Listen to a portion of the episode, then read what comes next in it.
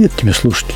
Да, это все еще подкаст Кофе Код. Мы решили данный подкаст разделить на две части, потому что ну очень хотим причинить тебе максимум пользы. Во второй части Андрей поделится своими активами в разработке анимаций. Что нужно знать, а что перечитывать, нужно ли учить математику, про личность точки роста работы стартапов и как в них устроиться, про разрушение миф, про стабильность, про страх выступления на публику, про его каналы, менторство, про спорт, игры Лего, сила выражения, полезная для мозга.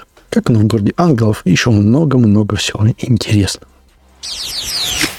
мы остановились на том, что что ты после ВК, куда ты выиграл контест и что ты, куда ты пошел дальше. Да, смотри, после, после ВК мой, э, мой друг получил финансирование из, э, в США для того, чтобы сделать свой стартап, и я перешел к нему работать. То есть я стал э, ИП, открыл ИП, и начал как ИП работать по контракту с его компанией, которая ну, компания зарегистрирована в США, но друг пока находился в России, потом переехал в, потом переехал в США для того, чтобы дальше развивать этот стартап. То есть э, из, э, из большой компании, из, э, как сказать, такого наемного сотрудника, 100% наемного сотрудника, я, я начал работать со стартапами. У тебя раньше не было такого опыта, ты решил получить его, да? Да, то есть смотри, э, я не видел никакого смысла дальше вглубь или, знаешь, даже вширь развиваться в iOS или в каких-то других технологиях, потому что, ну, для меня уже не было какого-то в этом смысла. Понимаешь? Да, я люблю программирование, но программирование как цель жизни — это, знаешь, это больше как выбор человека, которому это очень нравится, который считает это ремеслом. Я же больше решил для себя, что я человек, который хочет делать продукт. То есть, по, наверное, вот это был, знаешь, такой переломный момент, когда я понял, что целью моей работы должен быть продукт, а не код. You know, знаешь, когда бывает, что, допустим, пишут красивый код, но приложение не очень, потому что не очень идея или не очень ее, там, знаешь, не очень реализовали, но код красивый мне как раз-таки такое вот э, перестало уже быть интересным. Э, мне стало интересно больше работать над продуктом, что это требует. То есть э, я могу написать не настолько красивый код, я могу э, забить на многие моменты, но сделать продукт, который будет работать и который э, будет приносить какую-то пользу. И такой единственный для меня видимый выход — это был идти работать в стартапы, чтобы делать этот продукт. Вот. И вот как раз-таки подвернулась такая удача, что мой друг, мой друг основал стартап, и мы с ним начали работать. Это такой, знаешь, наверное, наверное, да, самая большая точка вот в моей карьере это именно уход из компаний и работа как ИП. Плюс я еще, в принципе, знал, что э, ребята из ВК, ребята из других компаний меня помнят, то есть я все равно активничал как-то в, в iOS-пространстве и мог выполнять какие-то другие заказы как контрактник. То есть, если компания ко мне приходила, э, я просто говорил свой ценник в час и выполнял какой-то, знаешь, контракт, какой-то заказ. Вот в этом плане. Ты был таким многопоточным человеком. Надо, вот могу сделать. Да. Вот, а вам надо, могу сделать. В очередь, в очередь. Да, то есть, как я и говорил, мне было интересно создавать продукты. Если это продукт какой-то по контракту, даже если я делаю часть этого продукта, для меня это было очень интересно.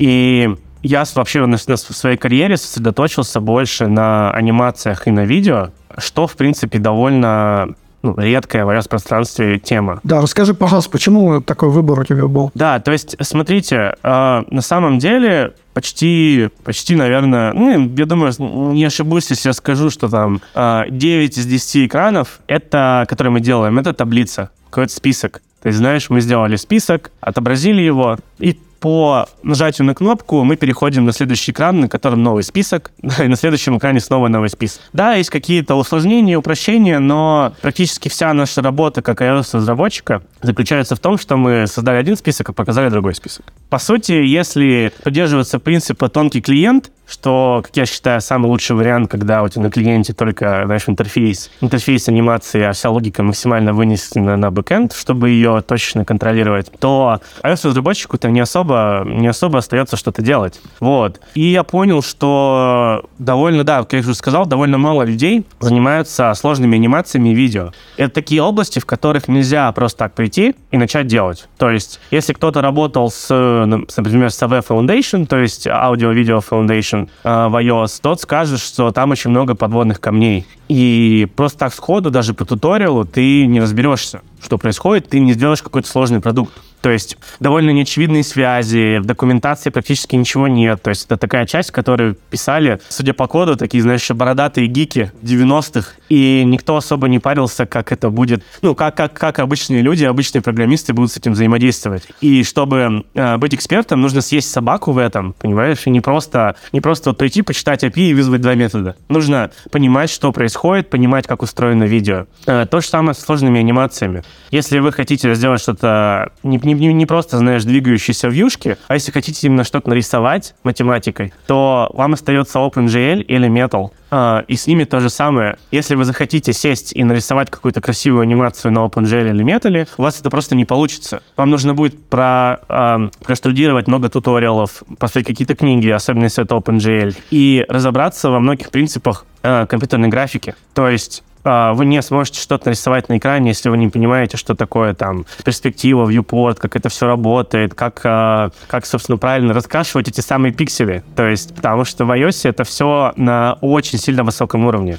И в этом как раз-таки и была, ну, и есть моя ценность как а, индивидуального программиста тем, что я могу сделать такие вещи. И когда кому-то нужно сделать анимацию, ну, сложную анимацию или поработать с видео, люди знают, что я этим занимаюсь, и они могут прийти ко мне. То есть я осознанно выбирал вот этот путь. Например, в финансовой компании я занимался построением графиков. То есть там, ну, там были, там был Форекс, и в реальном времени бежали графики с э, с, собственно, там, соотношением, там, не знаю, доллара-евро. Вот, а, где были сложные анимации, все это было в реал-тайме, очень много взаимодействий, на аутсорсе, например, я делал, э, был одним из разработчиков в команде, которая делала маски для зубов. То есть, э, представляешь, ты улыбаешься, у тебя на зубах появляются маски, как вот у тебя на лице, в каком-то Инстаграме или Снапчате. Так у тебя на зубах, и ты мог выбрать себе индивидуальные зубы и заменить себе, заменить себе зубы, посмотреть, как это будет выглядеть. В ВК это были истории, то есть рендеринг видео. И в дальнейшем, собственно, я продолжил, я продолжил этим заниматься, сейчас немножко сместившись в сторону аудио, что тоже довольно редкость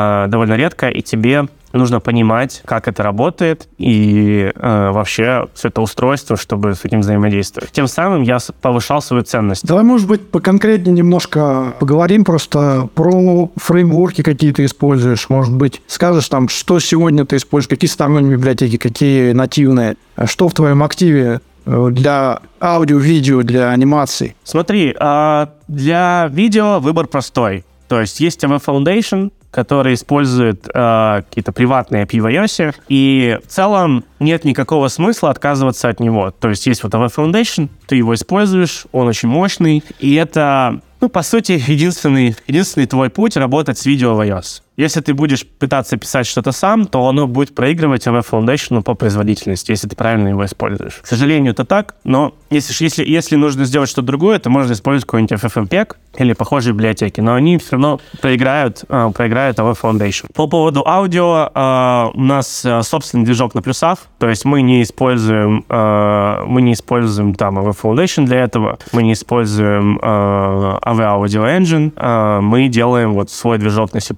и как раз-таки его используем. По поводу анимации сейчас стало все гораздо проще. То есть, если раньше приходилось знаешь, использовать библиотеки различные, то сейчас есть... Э, ну, констрейнты появились давно, но в целом, э, если UI какой-то сложный, э, перестроение констрейнтов могло лагать. Вот, из-за из-за их работы на главном потоке. Сейчас же с современными телефонами можно не париться, напихал там UI Stack View, напихал констрейнтов, захотел санимировать, просто изменил их и запустил анимацию. Плюс появился UI View Property Animator, который позволяет покадрово проводить анимации. То есть это такой, знаешь, такой серьезный шаг для того, чтобы упростить создание анимации для а, простых программистов, а, для того, чтобы делать интерактивные анимации, как в iOS. Из библиотек для анимации я бы скажу, что я использую, наверное, нужно только библиотеку, которая называется Hero, э, герой, э, для транзишенов между экранами. То есть э, эта библиотека просто нереально упрощает э, всякие анимации транзишенов. То есть, например, э, хочешь показать экран, говоришь hero enabled true и ставишь двух, двум вьюшкам одинаковое ID. И эта библиотека автоматически анимирует одно состояние вьюшки в другое между этими экранами. То есть, ну, одну вьюшку в другую. А, и это такое, знаешь, очень сильно, очень сильное упрощение работы с э, транзишенами. Это, наверное, единственное, что я сейчас использую для анимации. Слушай, а скажи, пожалуйста, вот в общем так в плане, да, вот э, в iOS-разработке, там, просто мобильной разработке, где используют анимации вот зачастую, чаще всего, или сложнее сказать, где их не используют. И что такое текущий, текущий интер- интерфейс? Знакомы ли с таким выражением, текущий интерфейс? Да, текущий интерфейс, то есть текущий интерфейс, то есть это текучий интерфейс, извиняюсь, то есть fluid, ну fluid по сути, fluid, fluid интерфейс. Текучий, да, текучий. Да, это по сути вот э, современный iOS, и современные анимации в э, iOS, когда вы можете прерывать анимации во время, во время движения, когда, по сути, на экране происходит довольно много движений, но оно очень плавное. Э, я обожаю такие анимации, и когда у меня доходят руки до э, каких-то похожих заданий, я стараюсь, собственно, придерживаться этому, и как раз-таки UI, UI Property Animator позволяет делать такие анимации, когда можно э, направлять другое движение и так далее. Вот. Собственно, сложные анимации нужны в первую очередь для визуализации. Когда просто так санимировать UI-View не получится. Например, для визуализации музыки, для визуализации голоса э, и для других моментов. Например, я делал, э, я делал анимацию записи голосовых сообщений в Телеграме. Вот, например, сейчас мы с вами разговариваем, и вот эти кружочки, эти блобы, такие кляксы, которые кружатся вокруг микрофона, это моя анимация. И как раз-таки... Вот это да. Да, вот, допустим, эта анимация, которая, казалось бы, э, выглядит как что-то сложное, на самом деле три кружочка, три CA плеера, и все. Вот. То есть э, чаще всего даже, знаешь, просто понимание того, как упростить анимацию, э, это ключ к работе с анимациями. То есть, знаешь, не усложнить ее, а разложить анимацию для того, чтобы сделать что-то простое, что-то выглядящее хорошо. Это ключ ко всему. Хорошо, скажи, пожалуйста, вот а, ты создаешь не просто анимацию, это такая вот смесь дизайна с функциональностью. Вот, но должен ли, по-твоему, iOS-разработчик обладать там чувством вкуса, уметь вот дизайн и вообще вот э, понимать, как это все должно функционировать? Ты же делаешь не просто анимацию, привязанную ни к чему-то, у тебя она встроена в контент очень четко, да? Это сложный такой процесс. Um, да, смотри, я считаю, что в рамках обычной работы iOS-разработчик 100% должен знать Human Interface Guidelines. То есть а, разработчик должен понимать основные принципы принципы UI, UX дизайна под iOS. Для того, чтобы скорректировать своего дизайнера, если результат его работы не, знаешь, не соотносится с системой. То есть iOS-разработчик должен давать фидбэк своему дизайнеру и другим ребятам в своей команде. Это, как бы, я считаю, что это обязательно для того, чтобы быть хорошим разработчиком. Чувство вкуса — это уже что-то дополнительное, потому что, опять же, для этого есть дизайнер. Но если вы занимаетесь анимациями, то вы должны, как сказать, чувствовать, как, э, как сделать приятную анимацию для пользователя и понимать, что это такое. Например, я пользовался последний раз Android, это был какой-то Galaxy S22, по-моему. Я дал ему шанс, ходил, хотел проходить с ним неделю, но я сдался во второй день. То есть, эм, и самое главное, что мне не понравилось, это топорные анимации, когда я не чувствую, знаешь, вот это вот как раз-таки флюид, флюид интерфейса, когда анимации просто идут как будто по линейным таймингам, и мне это супер неприятно, я привык, что я могу контролировать, контролировать любую анимацию, я могу прервать, пойти дальше, и как, как это, знаешь, визуально, визуально, эстетически, как это все выглядит. Вот. То есть это довольно важно, но... Скажи, пожалуйста, вот сейчас надо Objective-C, чтобы глубоко в анимации, в метал, мы математику, может быть, надо там на уровне там диф уравнений второго порядка там решать. Что, что какую, какие надо скиллы, чтобы вот прям глубоко в, в анимации? Слушай, ну вообще а, знать нужно, знать, понимать, как работает C, C++, Objective-C скорее нужен в целом больше как Objective-C runtime, для того, чтобы взаимодействовать с рантаймом и Swift, если вам нужны какие-то фичи. Сам Objective-C я не думаю, что уже сильно нужен. Больше понимания, что вот он есть, и есть какие-то моменты, в которых нужно разбираться. А для этого очень советую почитать небольшую книгу, которая называется «Сила Objective-C». А, она прям супер тоненькая, но она вкратце рассказывает, рассказывает, что такое Objective-C, с чем его едят. Без воды, без всего. Я скажу, что я перечитывал ее ну раз пять, каждый раз понимая для себя больше и больше, что такое Objective-C, что такое Objective-C Runtime и как с этим всем взаимодействовать. С OpenGL и Metal все немножко по-другому, то есть там есть, собственно, например, GLSL, Это, собственно, OpenGL uh, Shading Language. Это язык шейдеров. То есть небольших программ, которые позволяют вам делать операции с uh, пикселями или вершинами в OpenGL или Metal. И оба этих языка для Metal OpenGL, они очень похожи на C. То есть знание C, в принципе, поможет очень быстро с этим освоиться. Вот. Objective-C при этом не особо нужен, потому что сейчас можно ну, завести все на свифте. В этом ничего сложного нет. C или C++ знание? C. C. Ну, C++, в принципе, знаешь, даст, даст ту же самую базу, то есть э, вы будете понимать, что происходит. Очень похожий синтаксис. Выступая с докладом вот три года назад про динамичный контент, ты сказал, что у тебя были какие-то пропуски на видео, с которыми так и не удалось разобраться. Не знаю, помнишь ли ты пять лет назад. А вот вопрос, вот часто ли бывают такие места, когда вот нет никакой информации, но вот она скудная какая-то, и бывает, что приходится какие-то костыли делать, чтобы решить какую-то задачу. Или бывает ли такое, что не хватает информации тебе? Слушай, постоянно на самом деле, потому что э, особенно если ты делаешь что-то новое в плане сложных анимаций, взаимодействий, то информации хватать не будет. И это твоя ответственность как разработчика найти какое-то решение. И костыли, ну, я не считаю, что это что-то плохое, если, ну, это выполняет твою задачу. То есть Костыль плохо, если ты, знаешь, вернешься через месяц к этому коду, тебе нужно будет его обновить, и тебе придется все заново переписывать. Да, конечно, это плохо. Но если костыль поможет тебе решить твою задачу, и все с этим счастливы, тогда это более чем, а, более чем подходящее решение твоей задачи, чтобы не тратить а, на это много времени.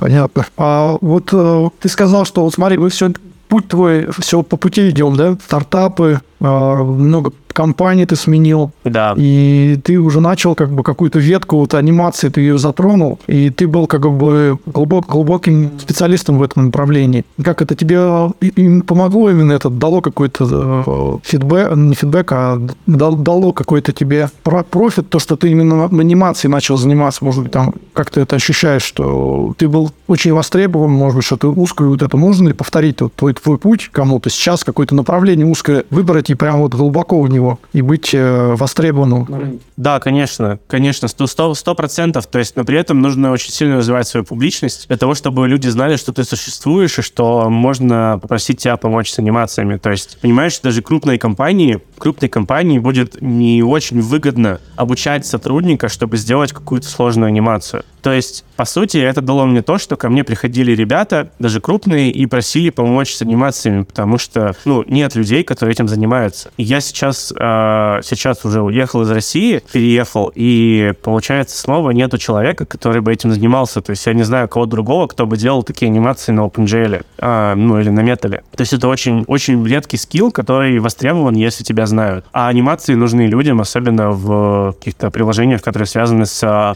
визуальной, визуальной визуальной там, или аудио частью. То есть визуализация аудио — это прям такая, знаешь, такое топ-1 применение, я считаю, к таким сложным анимациям. Но при этом вам нужно, да, как ты уже говорил, для этого немножко разбираться в дизайне, чтобы совместить математику и дизайн, чтобы математически, геометрически суметь описать то, что дизайнер захотел изобразить, или то, что как ты можешь изобразить то, что хочет дизайнер. Смотри, у меня знакомый есть, он э, хочет метал изучать и библиотеку как бы и развиваться в этом направлении, и он начал учить учить прям со слов математушку, да, математику. Э, это прям обязательный навык, да, нужно знать. Да, то есть можно использовать, например, если вы хотите сделать какие-то анимации или, например, игру, можно использовать SpriteKit, SceneKit и, и же с ними, то есть какие-то движки готовые. Но если это кастомная анимация, то у вас нет выбора, это Metal под iOS и OpenGL, если вы хотите там на несколько платформ, например, это делать. То есть в любом случае вам нужно будет понимать базовую математику, э, связанную с компьютерной графикой, для того, чтобы рисовать. Да, это не избежать этого. А где-то это учатся отдельно, или это надо вот в институт опять возвращаться и математику учить? Ну, конкретно у меня были курсы по компьютерной графике, но я сам занимался OpenGL, то есть была, знаешь, там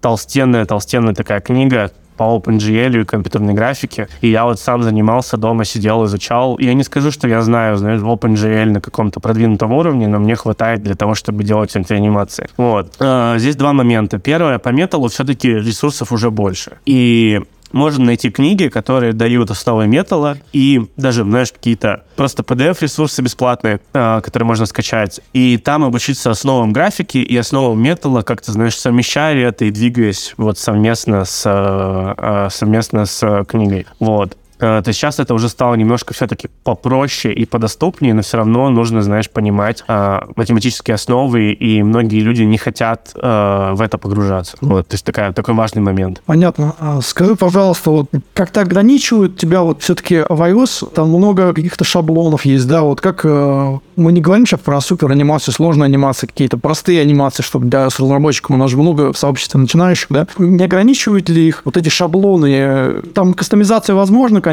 но она там достаточно примитивная, да, и получается куча каких-то одинаковых приложений, да, с одинаковым дизайном там, да. Они все-таки как-то ограничивают вот эти стандартные элементы, которые есть. Вот чуть-чуть поменял, но это не сильно разница. Да, я бы сказал, что это и хорошо, и плохо. То есть хорошо в том смысле, что приложение в целом соответствует экосистеме Apple, и в какое бы ты приложение не заходил, там в целом будет примерно одинаковый набор элементов, и ты как пользователь будешь понимать то, что происходит. Но, с другой стороны, это немножко, ну, как я считаю, обесценивает наш труд в плане того, что э, iOS-разработка в целом больше становится похоже на конвейер, когда у тебя есть уже готовая архитектура, готовые шаблоны, как ты сказал, и ты просто сидишь и шлепаешь эти формочки на тонком клиенте, не особо о чем-то задумываясь. Особенно если ты начинающий разработчик, если ты middle разработчик, то никто тебя не допустит к каким-то сложным вещам. Ты будешь заниматься какими-то простыми фичами, по сути, интерфейсом. Вот. И во многих э, компаниях, ну, просто это не нужно. То есть, ну, в банковских приложениях, там, в других приложениях, ну, не нужны такие анимации. Иногда, да, очень редко, но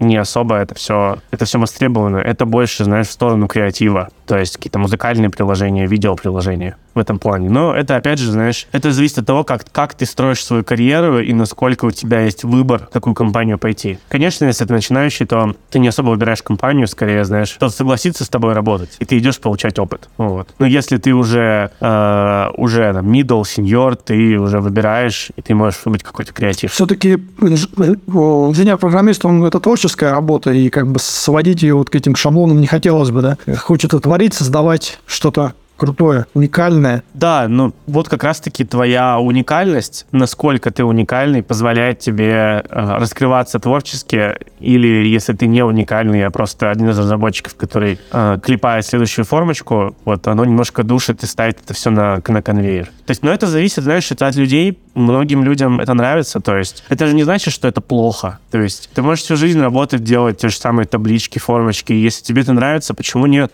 То есть все люди разные. Кому-то нужно обязательно проявлять свою креативность, кому-то нет. Кому-то достаточно просто быть в хорошем коллективе, а, получать свои плюшки от этого и, ну, знаешь, не сильно, не сильно напрягаться, но при этом кайфовать от своей работы. То есть Такие ребята тоже есть, и это неплохо, это просто другое. Да, каждый решает, что ему важнее, наверное, да. Все важны. Да, а скажи, пожалуйста, вот про точки роста, как бы, вот что для тебя точки роста? Это какие-то вид испытания для тебя? Это боль? Это что это? Это цели какие-то? Да, сейчас точки роста — это скорее создание продуктов. То есть сейчас я уже работаю, получается, в третьем стартапе. В нем я работаю уже, ну, в США. В нем я работаю уже два с половиной года, как я говорил, занимаюсь музыкой. И для меня испытание — это скорее продукты, то есть выпуск э, продуктов с хорошим качеством, но при этом довольно быстро. И сейчас я занимаюсь не только iOS, а я пишу вообще все, что угодно. То есть, например, на, на прошлой неделе я занимался Discord-ботом, на этой неделе я пишу сайт на React, доделываю, и писал приложение для обработки музыки на iOS. То есть, ну, довольно разные задачи, и оно постоянно меняется, мне это очень нравится, то есть что-то новое. И в целом, когда ты понимаешь, как устроены языки программирования, ты понимаешь, как устроена разработка, а, переход между платформами, переход между различными различными задачами заключается лишь в знании API. То есть сейчас какие-то, знаешь, границы между языками, я не думаю, что они существуют, если это не какие-то эзотерические языки. То есть вот надо мне написать что-то на JS, там, на React, даже ну, на, на ноде. Я просто иду и пишу. Нет какого-то вопроса, что там другой язык. Ты больше вот именно в профессию, именно как программист универсальный становишься, да? Тебе уже не важно. Да, то есть я считаю, что ты становишься ценным, когда ты э, можешь, знаешь, быть гибким.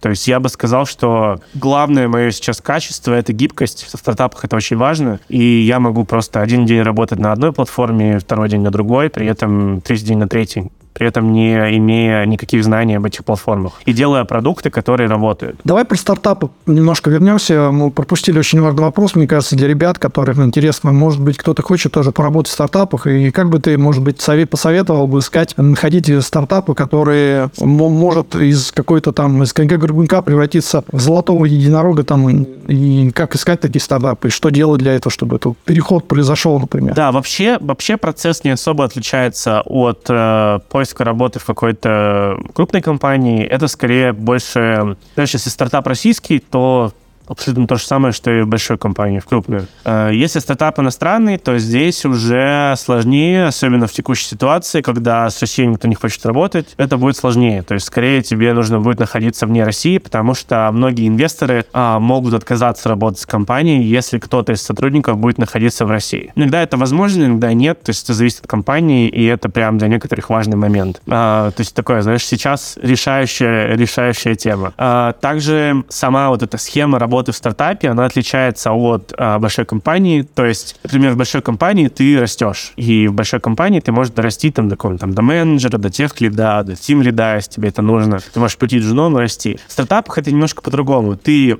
а, должен иметь уже какой-то бэкграунд, а, то есть быть там, ну, примерно там минимум медлом, а, и а, ты соглашаешься на какое-то Э, на какую-то зарплату, какие-то выплаты в месяц. И с этими выплатами ты двигаешься дальше. То есть считается, что тебя это устраивает, это твой уровень, и а, твой выигрыш со стартапа — это опционы. То есть, если стартап продают, а, либо если ты продаешь свои опционы в какой-то момент, то ты получаешь с этого большой выигрыш. Если стартап загибается, ты уходишь с пустыми руками. То есть, это не для... Стартапы не для начинающих разработчиков, скорее. Возможно, стартапы можно использовать э, в свою выгоду, если вы там совсем интерн, и вы помогаете какому-то, сеньор-разработчику в стартапе э, делать задачи просто для своего опыта. Тогда да.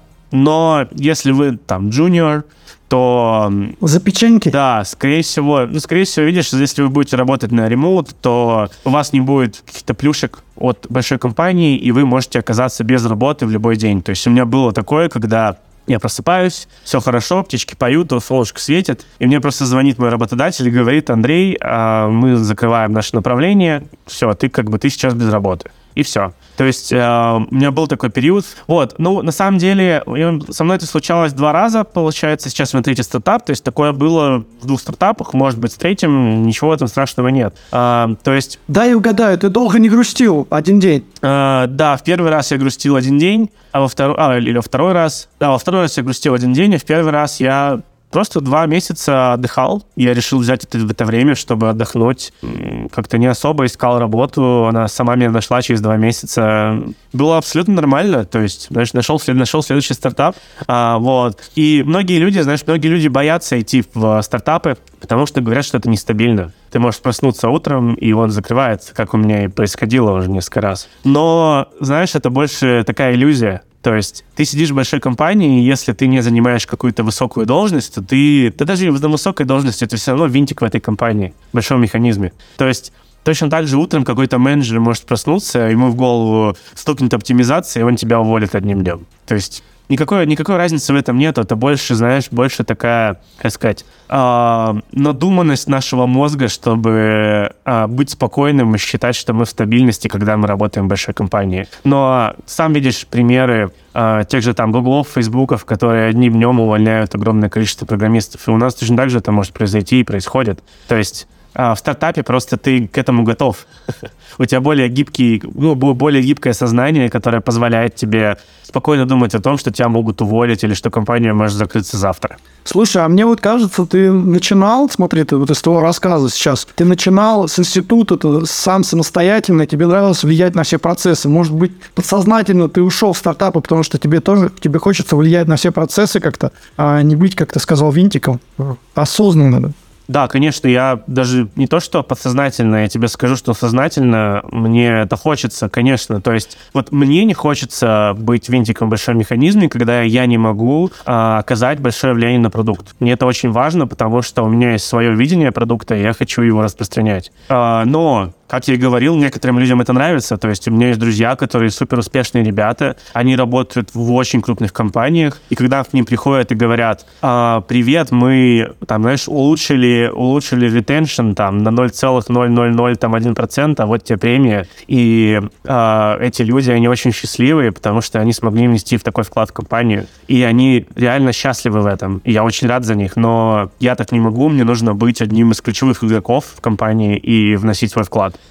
То есть мне это очень важно вот в стартапах, а, особенно в стартапах, а, плоская структура, то есть я разговариваю абсолютно со всеми, вот у меня SEO сидит напротив меня, я сейчас в офисе нахожусь, и мы постоянно обсуждаем, что происходит, и я принимаю много решений по продукту. Прямо сейчас сидит? Не, ну сейчас не сидит, сейчас суббота, я пришел просто в офис записаться, а, вот, но да, да, это, это действительно очень важно и тоже развивает меня в плане продукта, когда я тоже, знаешь, принимаю решения и становлюсь ответственным за свой продукт. А, расскажи, пожалуйста, вот а, для чего тебе нужна была публичность? Ты очень часто мы видели тебя на всех метапах, просто везде, я не знаю, и ты выступал, и так с докладами, и ходил на кофе-код, и еще где-то наверняка. А зачем тебе вот эта активность нужна была? Подскажи, пожалуйста. Смотри, ну, Первое, первое, самое главное, публичность — это связи с ребятами. То есть просто новые знакомства, новые обсуждения, которые открывают для тебя э, новые компании. То есть тебя могут позвать в новую компанию, тебя могут, знаешь, уже зная, кто ты такой, взять без собеса, потому что они знают, что ты крутой чувак. То есть самое главное — это связи между людьми. Знаешь, я вот раньше думал, а, особенно когда начинал работать, что вот у нас берут по знакомству, а вот за границей, не знаешь, там в Америке, в Европе берут по знаниям. И все это так, в какой-то мере, но все равно знакомства позволяют тебе найти эти самые компании, позволяют тебе пропустить этапы собеседований и позволяют устроиться в них просто зная, ну, потому что люди знают, кто ты такой, знают, что ты ответственный человек, понимаешь? То есть это самое главное, что, знаешь, самый главный двигатель твоего прогресса в переходе между компаниями. Ты даже может, можешь быть э, не столько крутым разработчиком, сколько крутым э, публичным чуваком, который сможет продвигать компанию, и ты будешь этим интересен. То есть попробуйте, вот попробуйте ради интереса сделать какой-нибудь доклад, выйти на конференции, посмотрите, сколько вы получите звонков от э, HR после этого. Э, то есть это реально огромный boost к вашей карьере. Это первое. Второе — это развитие вас как, знаете, такого человека, который может просто, знаешь, разговаривать с людьми, как бы это ни звучало, то есть... То есть коммуникации твои прокачивать, софт-скиллы. Да, коммуникация, опять же, да, то есть это относится тоже к связям, но, тем не менее, многие разработчики, они довольно закрыты в себе, они общаются с компьютером, они не хотят общаться с другими людьми. И это как раз-таки позволяет, э, позволяет раскрывать вас как человека, который общается и который э, находит для себя информацию в этом. То есть в вашем общении, в вашем обсуждении каким-то тем, каких-то тем вы обучаетесь, вы отвечаете на вопросы, вы что-то рассказываете. Ведь э, я думаю, что многие слышали, что чтобы рассказать о какой-то теме, нужно разбираться в ней в несколько раз лучше, чем э, просто использовать э, эти знания. Рассказать, понятно, рассказать гораздо сложнее, чем э, вы думаете. И вот, это, вот эти навыки, они очень полезны. Э, ну, не говоря уже о связях, которые я упомянул. А страшно тебе было выступать вот на этих э, док- с докладами? Э, как вот ты сам с собой э, договаривался, э, там, не знаю, может быть, что-то выпивал перед докладом, там, не знаю, водички? Да, это очень хороший вопрос. Страшно. Если что, тут вода. А, я не выпивал, я знаю, что некоторые выпивают, но я точно не выпивал. А, то есть... Если мы перевалим за три часа, я могу что-то покрепче принести, люди, вы не переживайте. Суббота, суббота, можно. А, смотри, да, очень страшно было. Страшно было, прям, знаешь, дрожал голос, а, дрожал голос, хотелось сказать, что нет, я передумал и не буду выступать. А, конечно, самый большой страх был показаться глупым когда я выйду, знаешь, например, а, я выйду на а, сцену, я покажу презентацию, и она окажется неправильной. Кто-то задаст вопрос и укажет мне на какую-то ошибку в презентации, что выставит меня глупым перед публикой. Но самое... Да, вот в какой-то момент я все-таки понял, что самое главное — это просто выходить и рассказывать. Все люди в зале такие же, как и ты. Они также боятся выступать, они также могут ошибиться. И даже если кто-то найдет у тебя ошибку, ты должен сказать спасибо, а, я этого не заметил. И если весь ваш доклад, который вы рассказываете, весь ваш опыт окажется, окажется плохим, это ли не успех? То есть вы поймете, что вы в чем-то неправы и прокачаетесь в этом. Это же так здорово. То есть вот самая вот эта точка роста моей публичности наступила, когда я это понял. Когда мне стало не страшно получить фидбэк о том, что я ошибаюсь, а наоборот, для меня это э, положительный опыт. Для меня положительный положительный опыт, если кто-то скажет, что я не прав. И это же, это же здорово. То есть опыт не бывает отрицательным, опыт — это опыт, любой. Вот. И, конечно, я все равно каждый раз волнуюсь, когда я выступаю, когда я что-то публично рассказываю. Но, знаешь, вот ты просто знаешь, что ты должен рассказать. Вот ты уже выходишь на эту сцену. Ты просто ставишь для себя такую цель и ты выходишь, рассказываешь, неважно, волнуешься ты или нет. Все волнуются, все переживают. Да, можете представлять, там, не знаю, всех людей голыми. А что делать? Вот ты сказал, что всем ты порекомендовал бы выйти, да, там, и что-то доложить. А что сделать, делать людям, которым, например, думают, что им нечего рассказать? Не знаю, как копать что-то, информацию, кто еще пока, какую еще никто не, не публиковал, смотреть. Да, смотри, а, вот как человек, который Э, выступал не один раз, много рассказывал и на встречах, и на конференциях. Я могу сказать, что люди хотят слушать не только какие-то нереальные достижения, какие-то, знаешь, суперуспехи тебя, твоей компании, всего, открытия, там, знаешь. Они хотят слушать просто про твой опыт, про то, что ты как человек что-то сделал важное для тебя. То есть, например, ты покрасил кнопку, и много людей скажут, что в этом, что в этом интересного. Но, например, начинающие разработчики скажут, это же такой классный опыт. Я, например, не знаю, как красить кнопку, и ваш доклад окажется полезным для этих разработчиков. То есть любой наш каждодневный опыт... А если он подкрасил эту кнопку миллион раз, он уже столько всего понял, да? Да, да, то есть это как раз-таки важно. То есть ваш опыт, который кажется вам чем-то обычным, для других людей, которые с этим не сталкивались, которые только начинают с этим разбираться, будет очень важным. То есть не стесняйтесь писать о том, что вы чего-то достигли а, в рамках своей карьеры. Это может быть а, неважно, знаешь, на каких-нибудь там супер-синий разработчиков, но для большинства людей и даже, даже для этих самых синих разработчиков это будет интересно послушать. Просто ваш опыт, как вы это делали, возможно,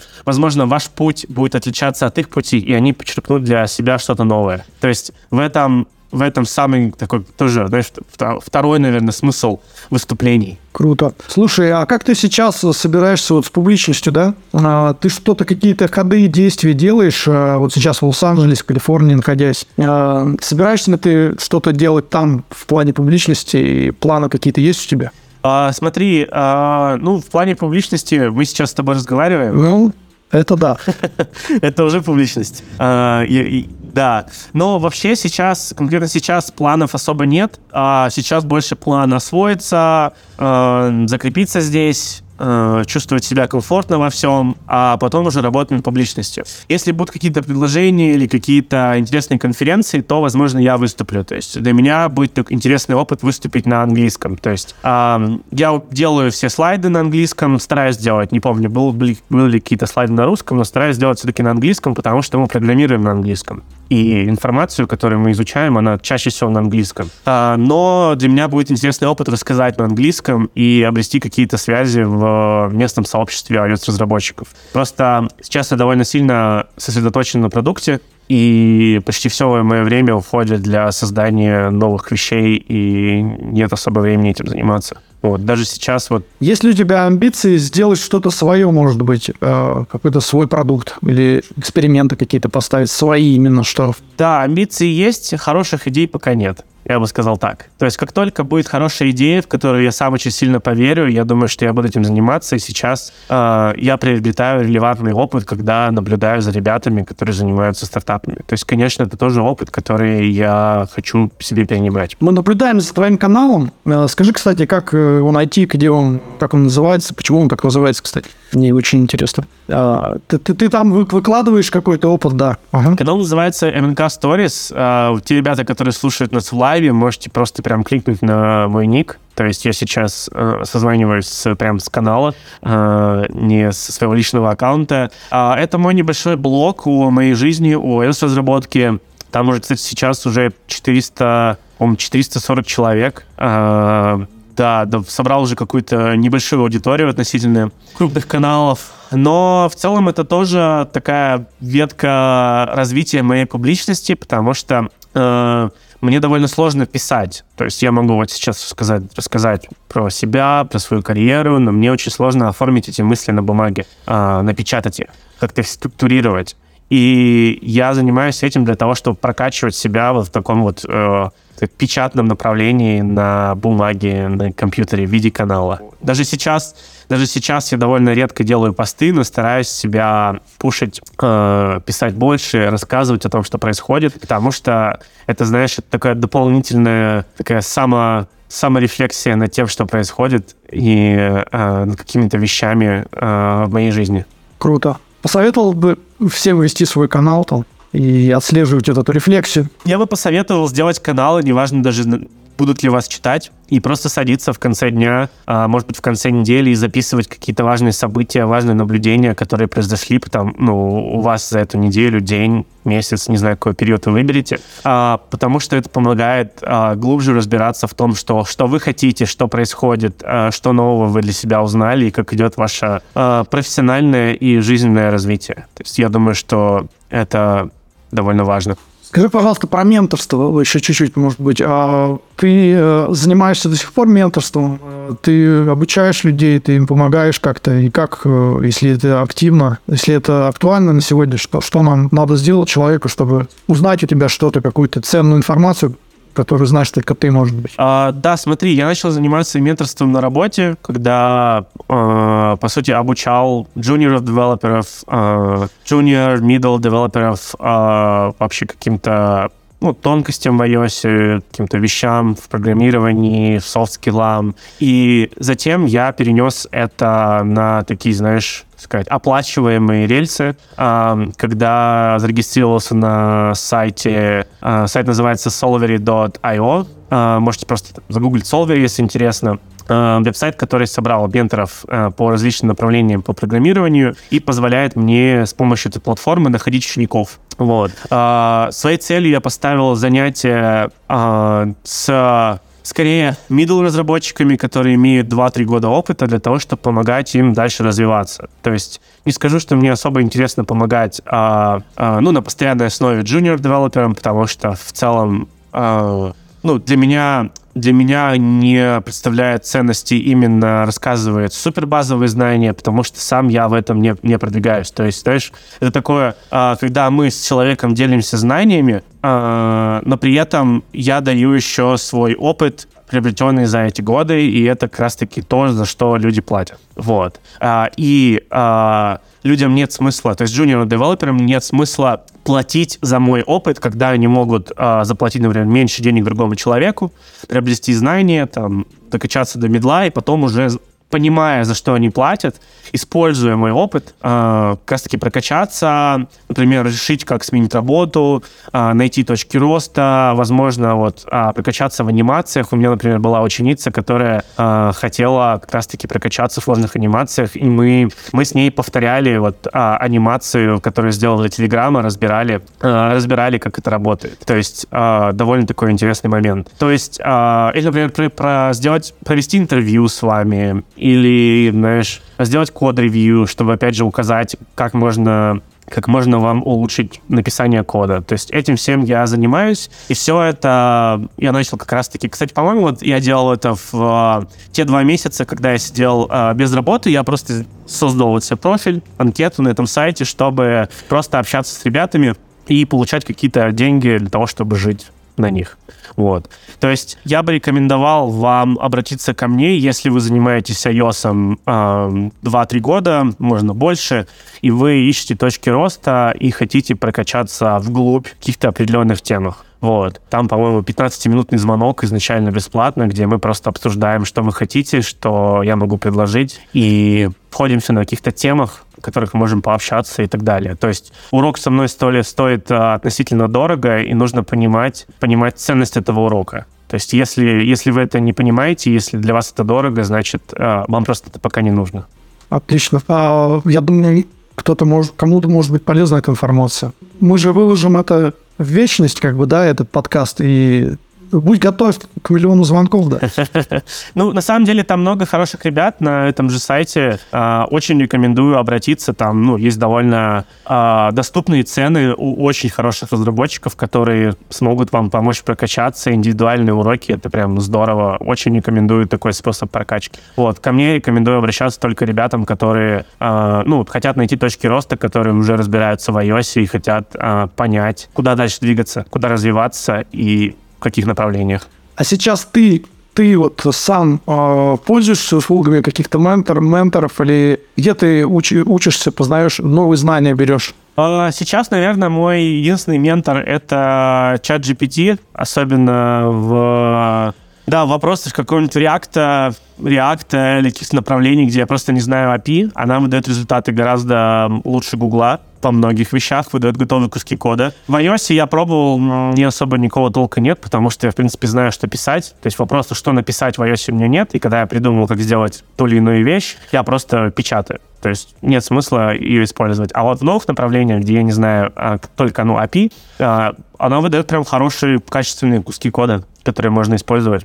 Это очень здорово. А, а так, скорее, скорее нет. То есть я предпочитаю, основываясь на своем вот изначальном опыте, а, развиваться самостоятельно. То есть больше читать, а, пробовать на практике, потому что без практики все наши знания теоретически ничего не стоят в ну, в iOS конкретно. А, нужно постоянно пробовать, что-то делать. То есть, например, если выходит WWDC, когда выходит WWDC, или другие там источники, например, статьи, видео, то я не бегу сразу смотреть и а, вот вбивать, знаешь, как цемент все эти знания. А, я смотрю, что да, есть такая технология, с помощью нее можно сделать то-то, то-то. И в целом для меня нет смысла угл- углубляться в эту технологию, потому что это просто, знаешь, такой... То есть если вам это интересно, если вам это, так сказать, по фану, то пожалуйста. Но вот я как раз не вижу сейчас такого смысла. Если мне нужно будет, я просто открываю видео, которое я уже знаю, где находится, или знаю, как найти эту информацию об этой вещи. Я просто нахожу и читаю, изучаю и делаю. Вот. То есть скорее мое, мое обучение происходит примерно так, на практике. Мы перевалили тут уже почти за два часа, ребята. Это просто рекорд. На самом деле очень тяжело вести. И э, только Андрей это опытный у нас э, разработчик, опытный докладчик. Он готов очень долго разговаривать, например, в отличие от меня. Честно, не знаю, насколько меня хватит. Возможно, надо будет пить уже крепкие напитки. Мы надеемся, что у тебя есть еще силы. Язык у тебя все в активном состоянии. Кстати, вот скажи, как ты, как ты вообще вот держишь себя в тонусе, поддерживаешь свое здоровье, чтобы вот не раскисать, не сидячий образ жизни, ну, такой вот, да, сидеть и печатать, да? Ну, можно встать, попечатать, но не сильно как бы разница. Что вы делаете для э, физической активности какую-то? Скажи, пожалуйста, может, из прошлого, что ли? А, Смотри, во-первых, я стараюсь не сидеть долгое время за компьютером, то есть стараюсь брать промежутки примерно по 20-30 минут и ходить. То есть каждые 20-30 минут ходить, э, размышлять, э, прогуляться за кофе, просто ну, вот сейчас можно на пляж сходить э, к водичке вернуться обратно. То есть, ну, конечно, не каждые 20-30 минут ходить к водичке, но раз в день можно. То есть я стараюсь не залипать в компьютер, тем более, что большую часть времени мы все-таки думаем, а затем уже печатаем. То есть мне можно просто ходить и думать, и никто этого у меня не отнимет. А потом прийти и напечатать код. Э, Это первое. Второе, я стараюсь постоянно заниматься спортом. То есть э, я занимаюсь скалолазанием, как и многие программисты, потому что это такой вид спорта, где а, совмещены физические и умственные тренировки, когда ты видишь какой-то маршрут, а, неважно, там, а, скалолазание на высоту или это болдеринг, а, видишь маршрут, и твоя задача решить, а, решить этот маршрут, решить пазл, как расположить свое тело, какие мышцы активировать, чтобы его пролезть. И получается, что э, работает голова, а затем э, работает тело, когда нужно, чтобы хватило физической, э, физической силы, чтобы выполнить то, что ты себе наметил. И иногда это главное, то есть нельзя просто так взять, знаешь, грубой силой залезть в трассу, а потом ты просто смотришь на нее и понимаешь, что нужно расположить тело по-другому, и трасса пролазится без проблем. То есть это очень здорово, я считаю, это важно для программиста э, перестраивать свой мозг и думать о других вещах, то есть не постоянно думать о коде и о каких-то проблемах на работе. То есть хочется, чтобы мозг перестраивался и думал в другом направлении. Возможно, в креативе, например, кто-то музыку пишет, здесь очень много людей пишет музыку, кто-то занимается спортом. А, Еще я для себя открыл компьютерные игры, в которых нужно очень быстро реагировать а, и принимать решения. То есть, например, э, я играю в Mortal Kombat э, на приставке в онлайне, и э, получается, там нужно очень быстро принимать решения, очень быстро оценивать ситуацию, и мозг думает совершенно по-другому, и, знаешь, улучшаются рефлексы, улучшается вообще твоя, твоя способность быстро принять правильное решение, иногда неправильное, но оптимальное в текущей ситуации. И, знаешь, когда бой идет там три минуты, это позволяет делать, допустим, допустим, небольшой перерыв при работе из дома, сыграть несколько боев и вернуться, вернуться к работе. И, знаешь, со свежим, со свежим взглядом на все, на все происходящее. Вот. Стряхнуть как-то себя, мозг стряхнуть, да? А ты до этого, до скалолазания, ты активно, я насколько понимаю, занимался бадминтоном, да, таким не простым бадминтоном, там, пляжным, а прям хардкор бадминтон, который, да? Да, я около 11 лет со школы занимался бадминтоном профессионально и играл сначала на, на городских, потом на региональных, несколько раз на российских, на э, международных соревнованиях. А в универе играл за команду универа, то есть тоже постоянно занимался. На самом деле, ну, это тоже относится к быстрому принятию решений, когда летит валанчик, и он может разгоняться до там, 400 км в час, как бы это ни звучало, и ты принимаешь решение уже, знаешь, рефлекторно, когда ты не успеваешь подумать, что происходит, а ты уже его отбиваешь, уже бежишь там отбивать следующий удар. А, но это больше, знаешь, это больше помогало занимать время в школе, чтобы поддерживать себя в форме и, знаешь, не, не, не идти там пить алкоголь по подъездам или курить, а заниматься спортом и а, развиваться в этом плане. Вот. Ну и находить, находить знакомство среди спортсменов уже позже, когда а, я общался с а, уже взрослыми дядьками, которые занимаются спортом, и тоже находил себе друзей среди них. Вот.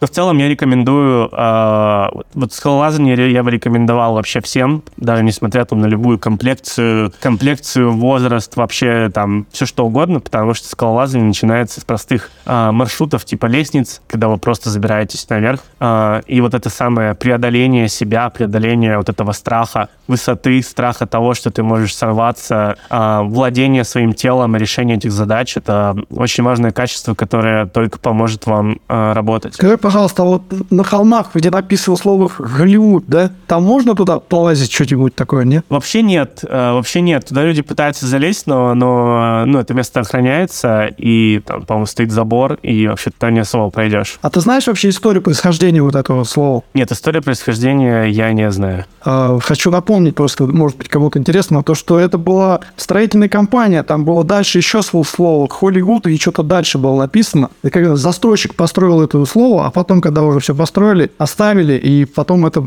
как бы стало крутой надписью, и как бы символически, да, символом таким остался. Отлично, Андрей, ты просто столько рассказал. Мне кажется, это просто мы рекорды все побили. Ты понимаешь, два часа, два часа. Не, я понимаю, что ты можешь и три, наверное, четыре. И вообще везде свободен. И, ну, как бы, я не знаю. Спасибо тебе, что ты прям классно так ну. А, давай, может быть, про хобби. Ты что-то упоминал, у тебя есть какое-то хобби, или это спорт и есть твое хобби? Ну, хобби это вот как раз-таки, э, я уже сказал про вот э, Mortal Kombat, как компьютерные игры, кто-то может предпочтет, не знаю, какую-то, допустим, э, моба, типа, знаешь, Dota или Лига Легенд. Тоже, опять же, где нужно очень быстро при, принимать решения. Главное, чтобы это, знаешь, главное, чтобы это была независимость, а способ, а, а способ отдыха и проведения досуга. Это самое главное. То есть пока, ну, я считаю, что пока игра это независимость, есть, а отдых — это абсолютно нормально, и это не потеря времени, это просто, знаешь, такой, ну, другой вариант отдохнуть. Как только вы чувствуете, что вы начинаете, знаете, как будто уходить из этого мира и жить, жить в игре, это, это уже ненормально. Я скажу это как человек, который, который 4 года играл в World of Warcraft э, там, в школе, э, в, универ, в начале универа, и там проходил, проходил боссов там, знаешь, на хардмоде, чтобы быть одним из первых в мире по расписанию, играя в эту игру. Вот это уже не очень, не очень, знаешь, Ну, если, если это, конечно, не, не, не то, чем вы хотите заниматься в жизни большую часть времени. А так это здорово. Вот. Так же, как хобби, э, как хобби, я... У меня была большая коллекция Лего в Петербурге, которая, к сожалению, был вынужден э, раздать по друзьям. А, рекомендую вам, если вы ну, зашиваетесь на работе, купить какой-нибудь Лего э, и собрать. Это не то же самое Лего, что было там 15 лет назад. Э, там очень много механизмов, и я э, я больше любил собирать машины. То есть это, это не Lego Duplo, который там от 6 плюс, это такой хард, хардкор Лего. Да, я преимущественно собирал машины, лего-машины, то есть чтобы собрать там, двигатель, трансмиссию, подвеску, э, это очень круто, это массаж э, кончиков пальцев, это э, неделя. А, мелкая моторика, да? Полезно для мозга. Да, это мелкая моторика, это неделя сборки какой-то большой машины, когда вы когда вы, вы просто не смотрите в телефон, а сосредоточены на сборке и стараетесь понять, как работает механизм. То есть, например, вы можете собрать печатную машинку, которую можно нажимать на буковки, которой будет двигаться каретка, э, что-нибудь типа такого, или собрать R2-D2 с там, мечом Люка Скайуокера внутри, и это все довольно интересно, и они имеют наборы для всех. Let, may the force be with you, да? Да, и здесь там наборы, по сути, для ну, людей, которым нравятся разные франшизы и разные вещи. Вот. А, и здесь, наверное, в хобби и вообще вот в этом разделе я бы упомянул а, еще отдельно, знаешь, work-life balance, вообще построение графика, потому что я очень долго с этим мучился, особенно когда я начинал. А, знаешь, я думал, что я недостаточно много работаю, недостаточно успеваю, и думал, что Конечно, меня могут уволить, потому что я сделал мало, а, мало работы, мало прогресса. А, особенно, когда бывают такие случаи, я думаю, что многие ребята поймут, а, когда ты там за день написал строчку кода, и ты думаешь, блин, ну я же ничего не сделал. Но многие коллеги, многие ребята не согласятся, да. Так, погоди, надо же 300 строчек кода, погоди, да? 300 же надо. Да, да, да, что есть же какая-то норма, есть какой-то стандарт, сколько строчек кода должен написать или что-то типа того, и кажется, что ты не сделал прогресса. То есть, да, я долгое время не понимал, не осознавал того, что, ну, я двигаюсь, я работаю, я делаю какой-то прогресс, даже если э, э, фактически мало строчек кода было написано, или вообще ничего не было написано, но я при этом работал. А, вот, и, и первое время я очень сильно перерабатывал. Даже, даже когда я работал в ВК, я все равно, все равно перерабатывал некоторыми задачами и не понимал, насколько я, ну, насколько много работы я делаю в день. Понимаешь? С конкурсами то же самое. Я сидел допоздна, пытался доделать этот конкурс, сидел до утра, потом не высыпался, восстанавливался неделями. И знаешь, самый, наверное, ценный урок, который я извлек с этого всего, это здоровый сон. То есть а, лучше, лучше уснуть поспать и с утра проснуться пораньше и продолжить работу над своим проектом. То, что вы будете сидеть полночи, вы, скорее всего, потратите гораздо больше времени, чем вы могли бы потратить на следующий день на решение вашей задачи. То есть у меня много раз было такое, когда я часами ночью пытался решить задачу, уже умирая, просто там под энергетиками. И с утра просыпался, ну так и не решив, засыпал, с утра просыпался и видел решение на поверхности просто за несколько минут, потому что мой мозг отдохнул. Там недавно, кстати, видел статью, где э, ученые выяснили, что человек также устает от умственной работы. То есть там копится какое-то вещество, то ли в мозгу, то ли где, и мы реально устаем, и единственный способ э, восполнить, как точнее, точнее э, избавиться от этого вещества, это поспать. И потом оно снова копится, и мы спим. Да, я слышал, что мозг захламляется, и чтобы очистить вот этот вот хлам, который у тебя в голове образуется за день, он должен как бы регенерироваться за ночь, да?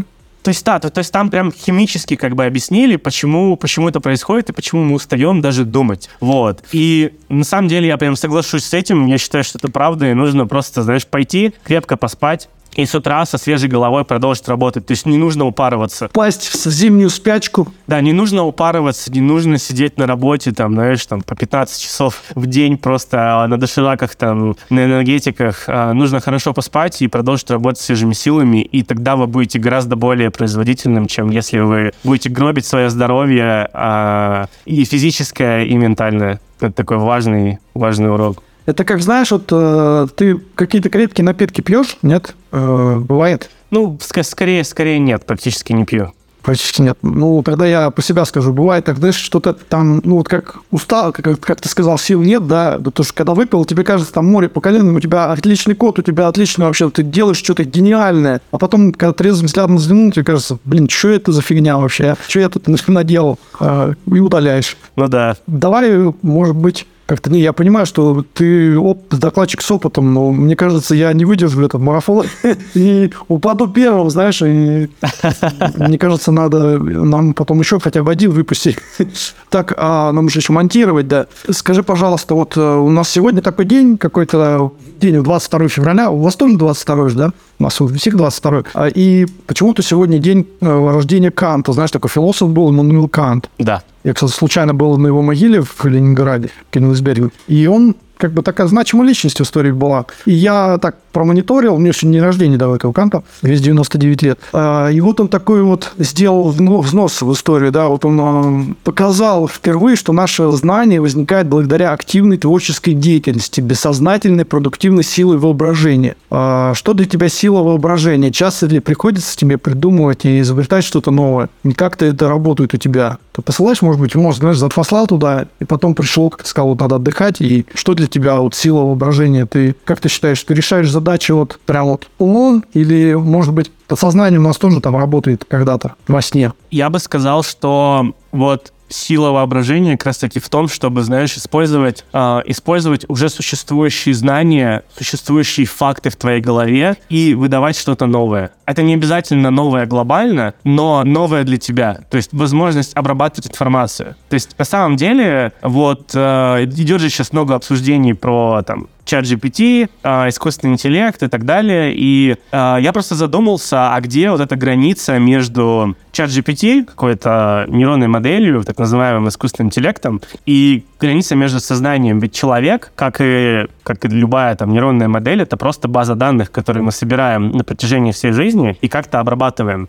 То есть чат GPT, та же любая другая нейронная модель, она может моделировать, а, допустим, разум там ребенка или просто человека, который выдает информацию, как-то ее обрабатывая. И то есть граница между а, алгоритмом и сознанием, она как-то, знаешь, размывается. И немножко даже страшно про это, про это, про это думать, что ну, мы не знаем, где находится эта граница и когда мы ее перейдем. И знаешь, хочется пока, пока это возможно, использовать свое воображение, свое сознание на полную э, и стараться, стараться все-таки решать задачи с помощью воображения и упрощая себе этим работу. Хотя множество, множество работы, конечно, ну, большую часть работы все-таки делаю именно умом, когда нужно просто собраться и сделать какую-то задачу, которая имеет а, конкретное решение. То есть просто какой-то алгоритм. То есть я бы сказал как-то так. Я с тобой полностью согласен, и тоже это все немножко и пугает, но с другой стороны, как бы с трепетом с таким смотришь за этим все, ты где-то пребываешь в этой истории, нам досуг, вот нам повезло, можно сказать, жить в это время, что происходят такие события, да, а не какой-то застой, что-то новое возникает, и это новое. Ну, мы не знаем пока, что с этим будет, но, может быть, будет что-то вообще крутое, да? Да. Слушай, у меня вот у меня вот на тему воображения э, была такая ситуация, когда я в универе э, готовился к экзаменам, мне нужно было сдать э, там что-то контрольную работу на какая-то, ну не курсовая, а вот контрольную работу, чтобы за, зачет поставили, может курсовая называется. Вот, и я решил контрольную работу, э, уснул во сне. Я проснулся, сел за стол, э, проверил свою работу, нашел ошибки, утром проснулся, исправил их, сдал и получил, э, получил пятерку.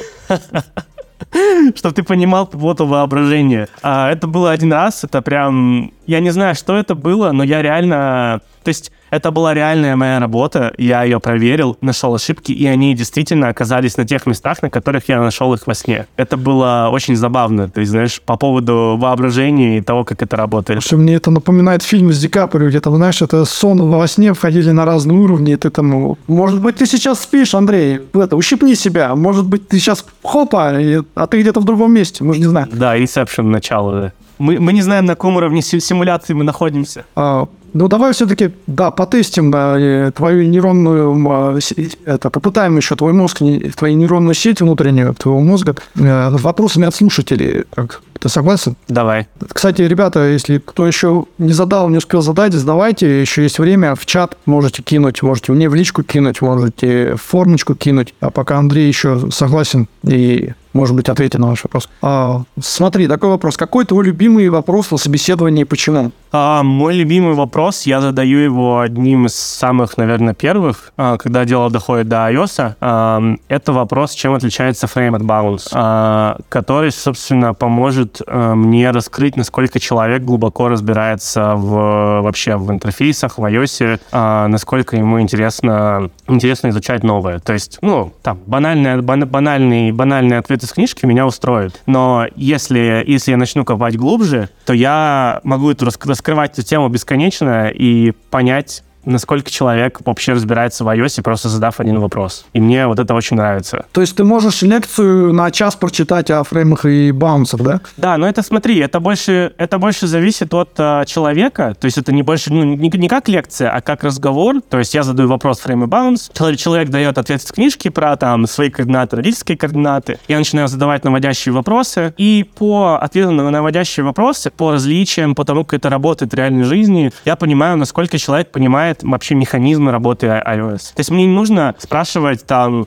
жизненные циклы, там UI-респондеры, вообще все-все-все. Достаточно одного вопроса, который покажет все ваши знания, и просто по тому, как человек отвечает, будет видно, где можно зацепиться и где можно спросить. Я могу на собеседовании, например, даже спрашивать, когда ты уверенно ответил какой-то вопрос, я могу переспрашивать и спрашивать, ну, спросить тебя, насколько, насколько ты уверен в своем ответе. А правда ли это? Чтобы ты засомневался в твоих знаниях, я смотрю, насколько ты сомневаешься в себе, насколько ты готов, э, готов развиваться, развиваться, с, как сказать, сомневаясь в своих знаниях. Понимаешь, о чем я? То есть э, находить несоответствие, становиться лучше в том, что ты знаешь, вот с этого вопроса. Поэтому это мой самый любимый вопрос на, э, на собеседовании, который мы можем очень глубоко раскрыть и уйти там вообще в дебри. Э, любая тема iOS, где я почувствую, что человек не, не уверен. Вот. А так вообще, если в целом про собес кратко, то я начинаю с какой-нибудь задачки простой на логику. Если человек с математическим бэкграундом, то могу дать задачку на алгоритмы, что-нибудь простое. А это больше, знаешь, показывает, ну, расслабляет человека, показывает, что я там не монстр, и мы просто с ним разговариваем. И самое главное, вместе решить эту задачу. То есть, по сути, показать, что э, я работаю с человеком в одной команде, наша задача решить, решить эту проблему. Что человек не один, и это не как мы работаем, э, работаем в наши, ну, вот, обычные дни, потому что... И не думаю, что есть смысл, знаешь, просто устраивать какой-то допрос в собесе, потому что это не то, как, это не то, как идет рабочий процесс. Это не то, что человек, с чем человек столкнется в свои рабочие будни. Мы команда, и мы решаем проблемы вместе. И если человек может спросить меня или другого своего коллегу, как это работает, и давай вместе порешаем, это есть командная работа, это то, что мне нужно. вот. Ну, а потом я уже спрашиваю вопросы по, там, по iOS, но больше по задачам. То есть я даю задачу и спрашиваю, а как бы ты решил эту задачу? Как бы ты, давай вместе обсуждать, как бы мы с тобой это сделали. Я понимаю уровень человека. Хорошо, давай следующий вопрос. Ребята, еще есть время задать, так что вы не торопимся. У Андрея только день начался, а я потерплю еще спать вообще не хочу. Вода кончилась, но я могу еще что-то налить. А, кстати, да, если будет 300 вопросов, я выпью бутылку водки залпом, ребята. Я прям обещаю. А, 300 вопросов, ребята, 300. А, так, а, просто комплимент тут тебе сделали. Очень нравится твой канал. Кто-то написал. Спасибо тебе за твой канал. Да, спасибо, ребят. Очень-очень приятно, да. Постараюсь побольше писать. Как ты начал работать со стартапами из долины? Это что-то мы уже рассказали, может быть, что-то еще ты добавишь? А, да, давай просто повторю кратко. А, все началось с того, что мой друг получил инвестиции, основал, ну, основал стартап, получил инвестиции, и так я, собственно, попал первый раз в стартапы в долине. Дальше, как я говорил, связи это главное, и у меня просто были рекомендации, и друг порекомендовал следующему человеку, следующий человек порекомендовал мне следующему. Так я и ходил между стартапами. Связи, связи решают ребят. Сарафанное радио офигенно работает, да, просто да. The best. И такой какой-то вопрос. У нас там есть тема такая секс, драгс и рок-н-ролл. И есть ли у тебя девушка или парень? У нас не каминал сегодня, но может быть, ты что-то скажешь? Да, у меня есть, а, у меня есть девушка, она сейчас тоже работает над своей визой, и скоро приедет ко мне, и мы уже будем вместе, вместе жить в США уже полностью, ну, полностью переедем. Слушай, а я, по-моему, что-то знаю, она тоже программист, да? Да, она приходила на встречи кофе-кода в Ереване. Возможно, ты ее видел. Но она заходила в конце, наверное, да. Возможно, ты ее видел. А вы как-то добавляете, друг, дополняете друг друга в плане, помогаете в плане программирования какими-то вещами? Нет такого? Ну, в плане программирования, конечно, ну, наверное, здесь больше она помогает, потому что она нейронщица, и она просто может проконсультировать, э, дать крутой фидбэк на какие-то вопросы э, по, по нейронкам, когда, допустим, мне нужно что-то, или там в компании у нас есть какой-то вопрос, на специалист в этом, э, она в ВК, в ВК работала над нейронками, там, над переводом текста, э, речь в текст, голосовых сообщений, сообщений в текст, над распознаванием э, токсичности, э, вот, и над разными другими задачами. Вот, и сейчас тоже занимается очень интересными вещами, также в стартапе в США.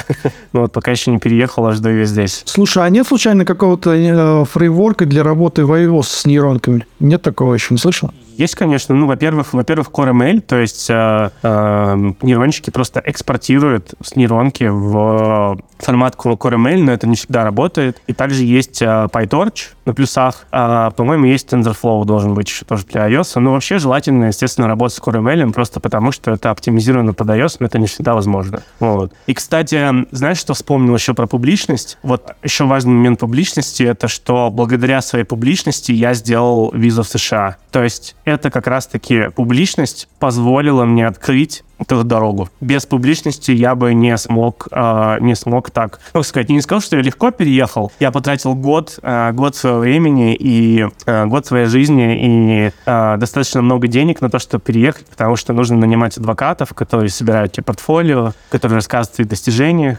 но при этом без публичности я бы этого сделать не смог. А как вообще прошел переезд? Ты доволен как бы процессом в плане, да, ты долго ждал, но по факту ты приехал, и как тебя встретили э, ну, ведь в Лос-Анджелесе там очень большой комьюнити, э, русских считают себя 100 тысяч, я погуглил а русскими, говорят, что они русские в Лос-Анджелесе, 100 тысяч человек. Ты встречал уже кого-то? Слушай, ну я специально пока еще не, не искал. У меня хватает э, своих, знаешь, каждодневных задач. Там получить местный ННН, получить карточку. Э, скоро нужно будет получить э, местный driver license, э, другие моменты. То есть очень много таких, знаешь, социальных, социальных моментов, которые мне нужно решить в новой стране. Вот я недавно только официально на работу устроился уже, то есть прям, знаешь, со страховками, с налогами, с э, официальными платежами на карту совсем. Э, вот. То есть пока очень много проблем, и я скорее скорее э, сейчас общаюсь больше в кругу коллег, кругу каких-то их знакомых, которых они приглашают там на вечеринки, э, знаешь, там вот в дома просто pizza party какие-то или те, которые приходят в офис. Но, знаешь, очень забавно, ну, я до этого уже был в США, все равно очень забавно видеть вот эти локации какие-то из фильмов, э, особенно вот эти теплые вечеринки, когда просто, знаешь, вечер, вечер. У тебя дежавю срабатывает, да? Где-то я это видел, да? Да, да, да, очень сильно, это очень, это очень приятно, ну, знаешь, когда там выносят пиццу, включают музыку, вы на заднем дворе у какого-то домика, а, там вокруг пальмы все, все тусуются. И прикольно, что вот здесь такое сообщество, что ну, вот,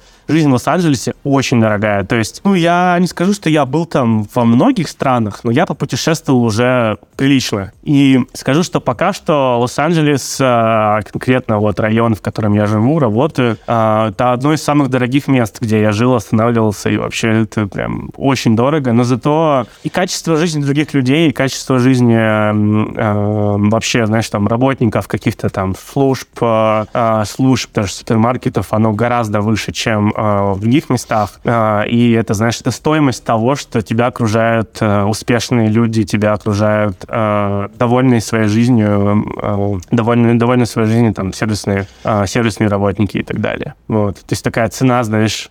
Как ты отдыхаешь, кстати? Вот ты что-то, между словом, не знаю, говорил, что ты собираешься собираешься в Вегас съездить. Хочешь ли ты там поставить что-то? Ты азартный человек вообще? Можешь ли поставить какое-то там казино, что-то? Монетку? А, я ни разу не играл в казино, но я хочу попробовать. То есть, ну, я не, не впадаю в азарт. Я, в принципе, способен, способен забрать, там, не знаю, прибыль, если она небольшая, или, эм, допустим, не тратить там деньги, если я уже сколько-то проиграл. То есть это скорее для меня, знаешь, больше э, будет э, развлечение, чем, э, чем какая-то азартная тема. То есть я, например, э, немножко занимаюсь криптой, то есть ну, торгую, торгую в прибыль к себе, и, в принципе, бывают такие случаи, что я немножко жадничаю и в итоге теряю деньги, но это небольшие суммы. Если суммы большие, тогда я очень аккуратный и забираю прибыль в этом в этом случае. То есть стараюсь, стараюсь с этим не рисковать. Вот. По поводу отдыха, я предпочитаю устраивать себе роад-трипы. То есть я снимаю в прокат машину, желательно какой-нибудь какой спорткар. Э, чем быстрее, тем лучше.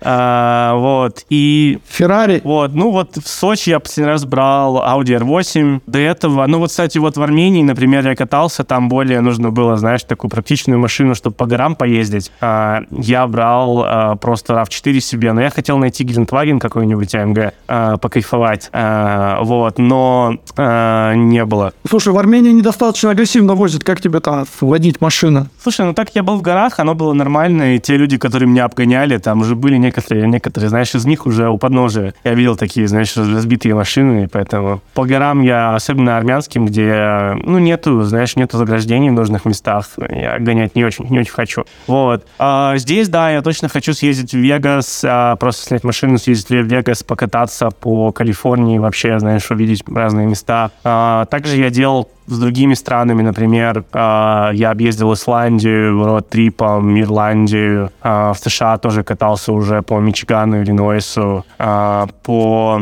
ну, частично, частично, не, в Лондоне я не брал, в Лондоне я на автобусе ездил, я все-таки там пешком гулял. А, вот, вот это просто проще сделать странами типа Исландии, Ирландии, когда у тебя остров, и ты можешь просто весь остров объехать. Вот. То есть обожаю такие роуд-трипы. А по, самому, по, по самому Лос-Анджелесу ты успел погулять, походить, что-то интересное для себя обнаружить? А, слушай, да, но я вот э, в одну из предыдущих суббот просто такое решил, а не пойти ко мне в Голливуд. Знаешь, забавно, когда ты просто можешь выйти на улицу и такое, не пойти ко мне в Голливуд. А, и пошел в Голливуд. А, и дошел до Голливуда, на меня все смотрели как на, да, как на умалишенного, потому что все-таки здесь есть безопасные районы, есть опасные районы, и пешком здесь никто не ходит. Все ездят на машинах. А, то есть а, здесь довольно такие убитые тротуары. Но они убитые в плане того, что просто очень много деревьев на тротуарах, все очень зеленое, и деревья просто корнями разрушают тротуар, но особо их никто не восстанавливает, потому что реально даже на велосипедах катается мало людей, все, все ездят на машинах. Да. Ну, а в целом, там был вопрос же про, про переезд. В целом, да, ну, коллеги встретили, все, все очень клево. Пока что не столкнулся как-то вот с проблемами, которые, по крайней мере, обсуждаются у нас и которые выставляются на показ россиянам. Типа, знаешь, типа там э, бездомных э, или там проблем с ЛГБТ, когда если ты там неправильно обратишься э, к человеку, неправильно скажешь там пол, то все тебя отменят. Э, вообще, ну, ни с чем не сталкивался. А, здесь люди очень приветливые, улыбаются, все, наоборот, стараются, знаешь, сгладить все и быть, быть очень хорошими. Вот. То есть ты выходишь, все здороваются, желают хорошего дня. А, знаешь, это очень, очень приятно заряжает бодростью на весь день. А, да, бездомных. Ну, есть бездомные, но, знаешь, там, ну, стоят, стоит там, а, стоит какой-нибудь бездомный на тротуаре, извините, чешет, чешет, чешет задницу, и ты такой, ну, блин, я в общаге жил, извините, я это... Ну, а где их нет, слушай?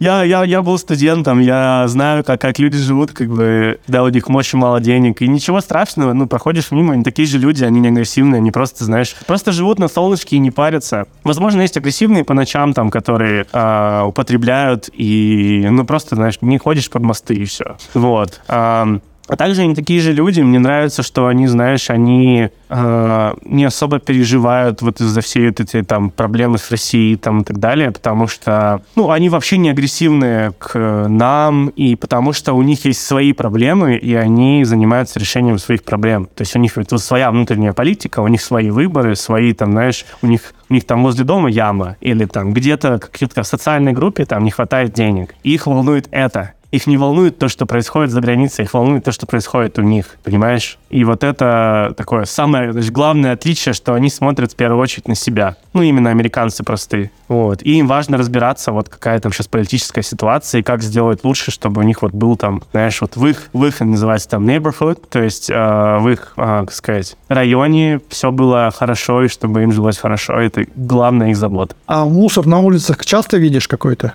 Что разбросано там что-то такое? А, это зависит от района. Это зависит от района. В моем районе нет, вообще нет мусора, все идеально чисто. То есть они ходят в ботинках по улице, по дому. А, абсолютно вообще все чистейшее. То есть из-за того, что нет дождей, нету, знаешь, такого чернозема, как у нас, такой грязи, а, ты реально можешь вот ходить, ездить. Я вот велик просто закатываю домой, ставлю и просто кайфую вообще без... Ну, ты, ты не паришься, что что-то будет грязное. Слушай, ну, в океане не пробовал еще окунуться в океан? Слушай, пока пока не купался, потому что еще не лето. Вот, купаются пока в костюмах, э, в гидрокостюмах, э, серфят в гидрокостюмах, э, но уже становится довольно тепло, то есть сейчас градусов 22, но э, здесь по-моему, здесь не, не особо будет больше 30 градусов, и при этом с океана дует легкий ветерочек, и тебе так прохладненько, знаешь, кайфово. То есть нет такого, что здесь палящее солнце, ну, по крайней мере, на побережье в Лос-Анджелесе. А, вот. И, ну, в пустыне, конечно, жарко, конечно, изнуряюще, но на побережье все проще. И, а, кстати, забавный, забавный факт, что я не знал этого, но Лос-Анджелес — это, как бы говоря, не город. Вот.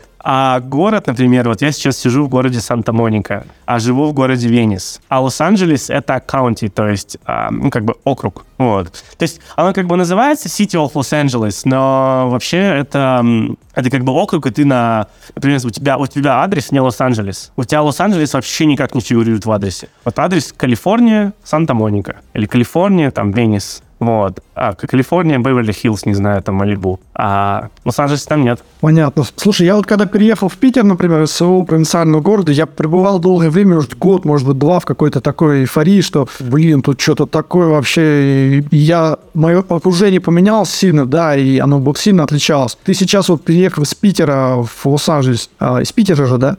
Да, ты испытываешь какое-то чувство вот это вот измены, то есть у тебя э, не измена, а изменения вот этих, то, что у тебя мозг работает там на вот это все, что все новое, да, у тебя подгружаются карты, вот это все в окружении, твоя нейронная сеть прям просто вот так вот на 360 градусов так вот. Слушай, ну да, я бы сказал, что да, потому что многие бытовые вещи работают по-другому, сильно по-другому. А, даже, даже, знаешь, банально выбрать постельное белье. Они не знают, что такое одеяло, что такое пододеяльник. Здесь нет такого. И ты знаешь банальный вот вопрос, пойти купить постельное белье. Я потратил два часа в магазине с англичанином, мы с ним вместе ходили.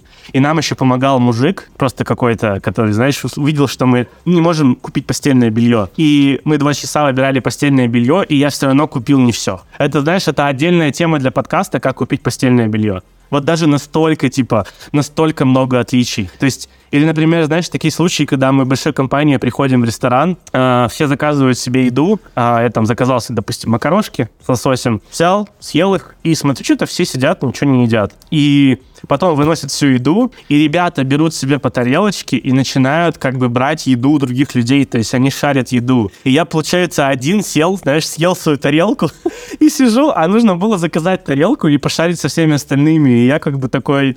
Неловкая ситуация получилась, да, очень, очень, странная, когда все шарят, а, вот, и очень много там всяких стейков, там тоже все что самые макарошки тоже выставили, знаешь, всем. Потому что вот такая культура, пришел большой компании, ты просто шаришь большой стол, чтобы ты мог поесть есть разную еду какую-то. Упс. Тогда. Вот. Очень-очень много таких моментов. Тут реально можно бесконечно рассказывать о том, с чем я сталкиваюсь каждый день и как все это работает по-другому. Но те же самые там это, таксы, налоги, когда ты в ресторане видишь одну цену, а на самом деле ты платишь сверху еще 13% налогов, а потом еще минимум 15% чаевых официанту, который, если ты не заплатишь, то ты очень сильно обидишь человека. Вот. То есть ну, другой мир, по-другому совсем все работает, э, много других вещей. И, кстати, вот по, в плане iOS-приложений, хотел это упомянуть, забыл, качество iOS-приложений сильно ниже, чем у нас. Все банковские, банковские, государственные, даже вот обычные, где там, ну, знаешь, заказ еды, что-нибудь типа такого, качество прям вот небо и земля по сравнению с российскими приложениями. У нас пользователь очень искушен вот, до этого всего. Это рядом с Palo Alto, да? Рядом с, с Apple Park, да, вот это все. Да, ну то есть Apple, у Apple-то понятно, что качество хорошее, но вот у остальных компаний даже просто открой, даже не, не iOS-приложение, открой веб-сайт Амазона и посмотри, как он выглядит, какой там сайт просто из 90-х или остальных компаний. И ты просто увидишь, насколько это ужасно работает. И я каждый день сталкиваюсь с тем, что это все не работает. А тут а, многие вещи, типа, например, знаешь, у государства с многими компаниями ты общаешься физической почтой, физической, то есть ты ждешь письма. Я вот сейчас жду, пока мне придет моя кредитная карта письмом, или там мой ННН письмом, и они не находят, я уже там жду, жду три недели, например. Вот, да. А, вот. Или, например, чтобы мне активировать мой Apple Pay, и нужно было позвонить в банк. И я потратил больше часа на то, чтобы там договориться с человеком, чтобы мне активировали Apple Pay. Понимаешь? То есть своих проблем много. Мне кажется, Андрей, ты с твоим приездом там должно очень сильно поменяться. Ты, наверное, на каких-то нетворках ты объяснишь, как надо, и, может быть, все изменится, может быть, ты перевернешь вообще вокруг себя все. Ну, может быть, может быть, все, все, все может быть, как говорится. Вот. Но да, то есть это работает по-другому, и ко многим вещам приходится привыкать, хотя э, сервис здесь тоже на хорошем уровне, и он сильно развит. Андрей, скажи, пожалуйста, вот еще такой вопрос от, про программирование, да, а, от слушателя. А, есть ли какая-нибудь хорошая книжка, описывающая работу Core Graphics? А, книга по Core Animation с выпуска подлодки очень понравилась, спасибо. Ты, видимо, рекомендовал раньше такое. На самом деле принципы работы с Core, Graphics очень похожи на Core Animation. Только в Core Animation, вот, например, если вы работаете там с C-Shape плеером, то в целом все то же самое будет применимо к Core Graphics. То есть э, я бы не сказал, что у меня где-то на моей полке памяти есть книга про Core Graphics отдельно. То есть в целом все применимо Core Graphics. Просто вот откройте там пару туториалов просто в интернете и можете применять все то, что вы э, изучили, читая книжку про Core Animation. Вообще вот у меня две книжки, которые прям вот must read. Это первая, это про силу Objective-C. Э, Ее прям можно несколько раз перечитывать в зависимости от того, как вы развиваетесь. Она прям маленькая, то есть, там, не знаю, 100 страниц может быть, типа, очень сухая. А, я первый раз ничего не понял из нее, и пришлось перечитывать много раз. Э, вторая — это Core Animation. Да, вот если посмотрите мой, uh, мое выступление на подкасте «Подлодки», там uh, я рассказывал как раз-таки про Core Animation, про различные анимации, и про эту книгу тоже упоминал. Это, наверное, две такие, знаете, какие-то главные книги, по которым вот, с которых я извлек больше всего информации. А так, ну, если вот начинающие, очень рекомендую кукбуки и просто пробовать. То есть, знаете, берете какое-нибудь приложение, в котором вам нравится какой-нибудь экранчик, и пробуйте его сделать. А потом сохраняйте код себе на GitHub, потом возвращайтесь к нему и смотрите, что вы вы улучшили. Самый лучший способ учиться, по-моему. Пути реализации их не один, да, их много. Можно одну и ту же задачу очень многими путями решить, да, даже в анимации как бы круто. Мне прям так нравится, когда ты прям начинаешь про разработку рассказывать, прям сидишь и слушаешь так. Я, я, я немного уже это, да, либо крепкие напитки надо, либо уже немножко к нам завершаться, может быть. Вот еще один вопрос можно, и, может быть, уже будем мирно расходиться, может быть, ты оставишь мне еще шанс на следующий подкаст, чтобы я остался. Давай топ-3 российских разработчика прямо сейчас, а также три разработчика, которые для, для тебя кумиры или примеры для подражания а можешь рассказать нам, вспомнить кого-то? Слушай, ну, у меня нет как таковых кумиров и никогда не было в разработке. А, я могу отметить, я могу отметить, наверное, двух разработчиков, которые делают большой вклад вообще в развитие индустрии. Это точно, это точно Егор Толстой, который давным-давно начал этим заниматься и вот э, сделал iOS Goodreads, iOS Good, Good Talks э, и вообще помогал там в организации многих конференций.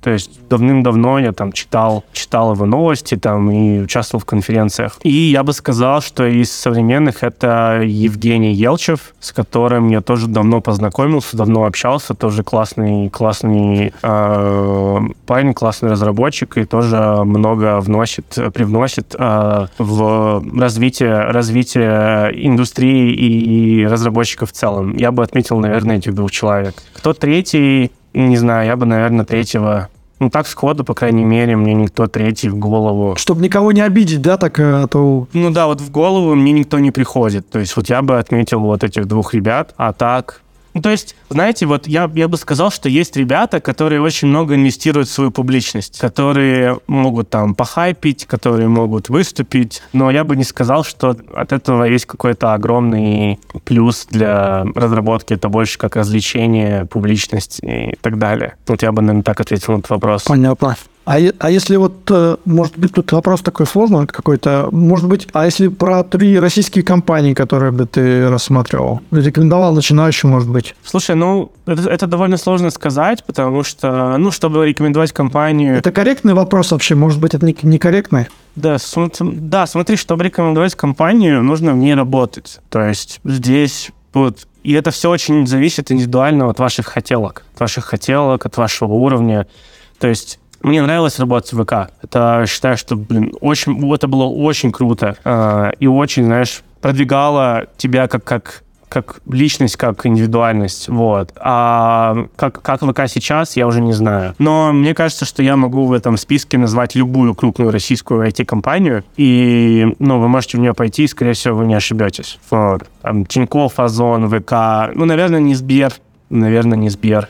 Просто из-за того, что он слишком большой. Вот. А, хотя приложение у них а, работает довольно качественно, я могу это отметить. Вот. Когда я им пользовался, никаких вообще проблем не замечал, очень приятно было пользоваться. Ну, очень удивительно, для, знаешь, для такого, так сказать, близкого к государственному банку. Наверное, я бы отметил вот крупные компании, и все, ну, Озон, сказал нет. То есть здесь, здесь больше зависит от того, что вы хотите получить от работы. А давай еще три иностранные компании, и все, и все, прям вот все.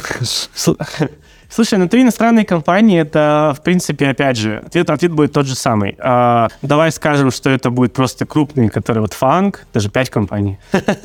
Фанк, а, а, то есть там всякие Гуглы, Гуглы и Apple, если вы сможете в них устроиться, потому что процесс собеседования довольно долгий и изнурительный. А, а так, опять же, просто можно искать по различным там всяким LinkedIn, каналам и так далее, но сейчас, опять же, вам нужно будет, скорее всего, вам нужно будет выехать из страны, если вы находитесь в России, для того, чтобы работать с зарубежными компаниями. Вот. Ну, или переехать а, в другую страну. Вот. Да, все сложно. Ладно, не будем о грустном, а будем о веселом. Спасибо тебе, что ты был с нами. Просто э, ты чемпион по рассказыванию и по способности вот этой вещать, как бы, да, можешь дать фору любому. Тебя приятно было слушать, э, вообще следить за тобой. Мы следим за тобой, за твоим каналом, за тем, что ты нам а, рассказываешь интересного. Надеюсь, из Вегаса, может быть, что-то пришлешь фоточки. Э, сколько ты нам поставил на 14 э, красное. И хочется сказать всем присутствующим, скажешь что-нибудь присутствующим и в вечность запулишь что-нибудь на, на прощание. Да, на самом деле просто хотел бы сказать, что спасибо, что пришли послушать. Мне тоже очень приятно. И спасибо ребятам, там, Саше, Саше, Сереге за приглашение на подкаст. Тоже возможность, возможность как сказать, выступить, что-то а, что-то вещать а, с такой трибуны кофе и кода. Вот, и остаться, остаться, так сказать, в вечности в, в виде выпуска, выпуска подкаста, который, который, видимо, будет и продолжаться, и продолжаться. А а зрителям могу пожелать, чтобы вы постоянно развивались и постоянно изучали что-то новое, не топтались на месте. А, если вы этого хотите, если вы довольны тем, что вы имеете, если вам нравится то, чем вы занимаетесь, и ну, вас это устраивает, и вы счастливы, не парьтесь, просто живите свою жизнь так, как э, вам хочется, потому что это ваша жизнь, и никто вам не скажет, как ее жить. В текущее время, конечно. И на этой ноте позитивной я прощаюсь э, со, со всеми, не с тобой, Андрей. Надеюсь, мы еще увидимся. И, может быть, через какое-то время ты нам еще что-то расскажешь такое интересное, когда у тебя будет опыт новых разработок, опыт новых приложений, и хотелось хочется пожелать тебе э, новых знаний. Мне кажется, ты прямо будешь развиваться и дальше, раз ты стремился к этому все время, и ты дальше действуешь в этом же ключе. Не будем следить за тобой. Спасибо тебе за это подкаст, за время твое. Это самое ценное, что у тебя ты поделился с нами. И до встречи. Да, спасибо, ребят. Все. Спасибо, Саша. Пока. Пока.